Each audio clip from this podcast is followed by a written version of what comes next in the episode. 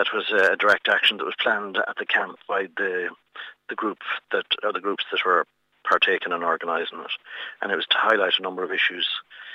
Um, it was, I suppose, a demonstration in that there was a small number of plants lifted.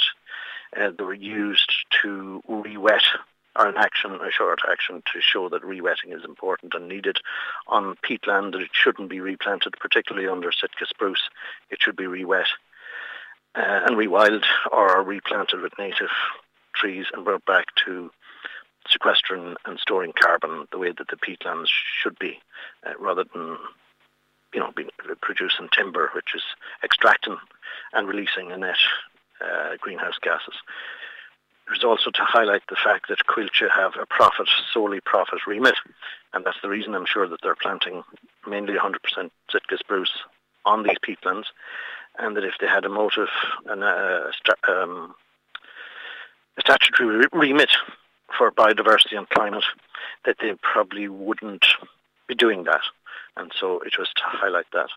This was a demonstration action to, to highlight those two issues because they're part of our Save Leitrim campaign for a number of years. And we've been trying to get change, but it's very slow.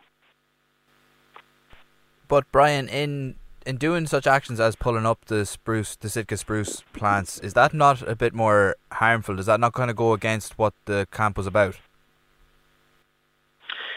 I suppose the camp, uh, the camp was organised by a number of groups, and the camp feels that I think the camp felt in general terms that uh, action is needed um, because the climate and biodiversity crisis are so critical that uh, action, further action was needed